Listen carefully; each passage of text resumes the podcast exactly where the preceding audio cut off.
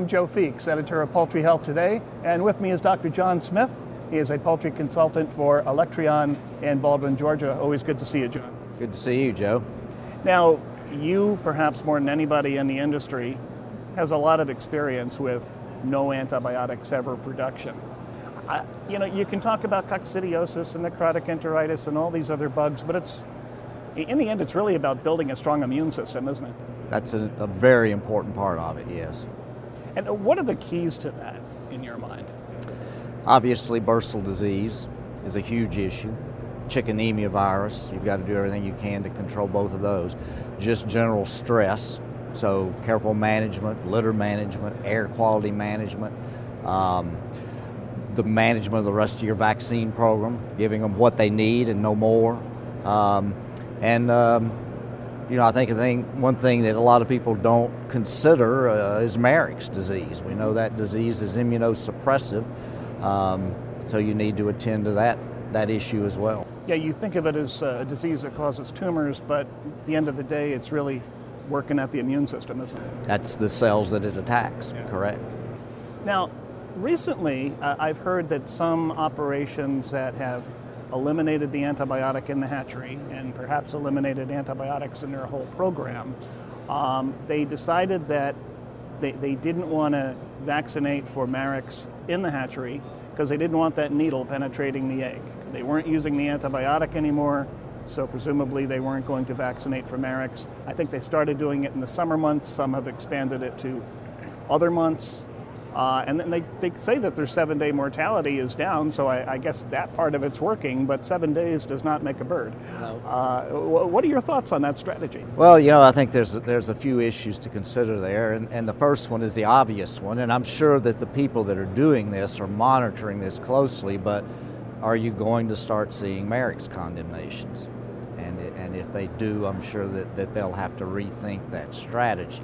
Um, I think that it's possible that in certain parts of the country, certain seasons, uh, particularly, for instance, in a, a, very small bird program, you may escape without having a, a tumor condemnation problem. I know that in uh, some parts of the world, Europe, where they grow a very small bird, they clean out every time. Uh, I think it's a fairly common practice, and they're they're able to do that. I think the other issue uh, like we said, is, is what effects might that have on the immune system. Um, I think the jury's out on that. Um, we know that, that the vaccines that we use don't prevent infection, they prevent tumors. The Marek's disease. The Marek's disease vaccines, vaccines don't prevent infection with the virus, they prevent the development of tumors.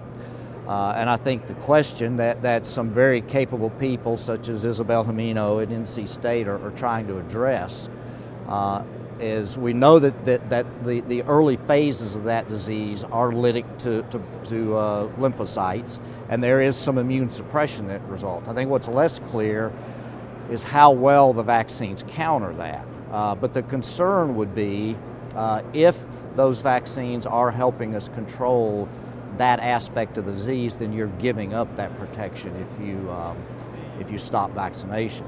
I think the other issue is that you should be able to administer that vaccine in ovo and control most of those potential infection consequences with methods other than antibiotics. And I think most of the people in the hatchery, in the hatchery uh, and before the hatchery. So hen house management, nest management, egg collection, egg sanitation, egg handling management, and then obviously hatchery cleanliness and management.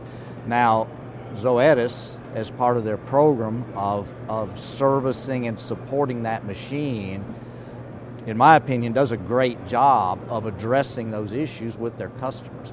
Um, I think that that if you talk to a lot of my colleagues, that the, the experience when you go on, on NAE and you abandon the, the antibiotics is variable. Some people see very little effect. Some people say see major effects. Um, my guess is that the, the average is that you'll see your seven day mortality go up over whatever your baseline is, a half a percent or so, maybe a percent. And with attention to detail, and people don't like to hear this, but a lot of elbow grease, mm-hmm. you can reel almost all that back in. So to, to me, abandoning the Marek's vaccine, running the risk of tumor condemnations, running the potential risk of immune suppression, which is so critical in these programs, mm-hmm. is a uh, an injudicious way of, of addressing that issue. You ought to look at the other real issues with it, which are egg management, hatchery management, cleanliness, sanitation.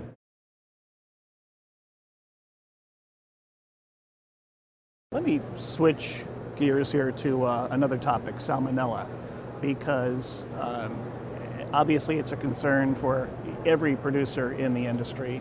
I know from past conversations uh, there's been some indication that you really have to watch the amount of foodborne pathogens going into processing when they haven't received any antibiotics. What, what was your experience? That's a, uh, that's a fraught subject to, to, discuss. So, so I'm going to refrain from giving any personal uh, references. Uh, that there is uh, work published in the literature uh, that suggests that failure to control gut health issues adequately probably predisposes you to more salmonella uh, carriage, uh, higher loads, perhaps greater tissue invasion. So, so failure to control particularly coccidiosis, failure to control nonspecific enteritis is likely a risk factor for increased salmonella carriage. And I saw some statistics uh, the other week about a, sharp increase in uh, the number of uh, poultry operations that are now vaccinating broilers for salmonella to try to stay within the, uh, the new part standards uh, issued by USDA. Um, what are your thoughts on that? Where do you draw the line uh, on, on broiler vaccination for salmonella? Yeah, that's that's another fraught and, and interesting question.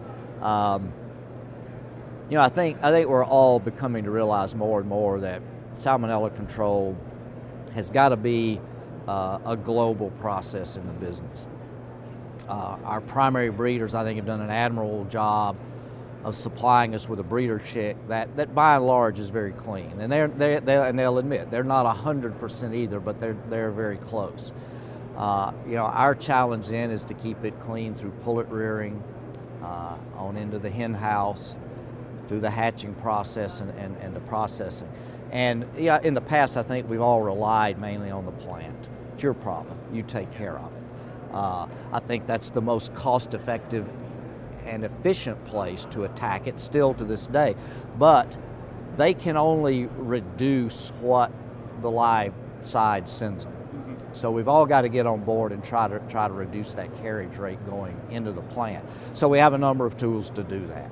Uh, I think that lie, or that kill vaccines in the breeder program are very important and, and are quite effective.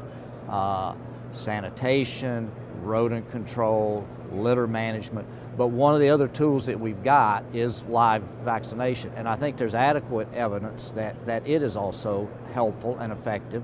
Like all of these other processes, it's not 100%. I think that, that to date, it, it, it tends to have been used when you got in trouble, when you exceeded the limit in the plant, and now this part standard is going to put increased pressure on that. Um, I think maybe that's been a short-sighted approach because they are effective, they help, and I think the the part standard is probably driving that. Maybe a realization that that we've got to use every tool we can at every point we can and set up as many hurdles as, as we can is, is driving some of this increased usage of the live vaccines as well.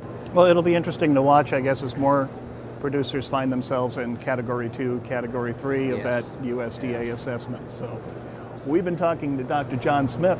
He is a veterinarian and poultry consultant for Electrion in Baldwin, Georgia. John, always a pleasure. Thank you. Thank you, Joe.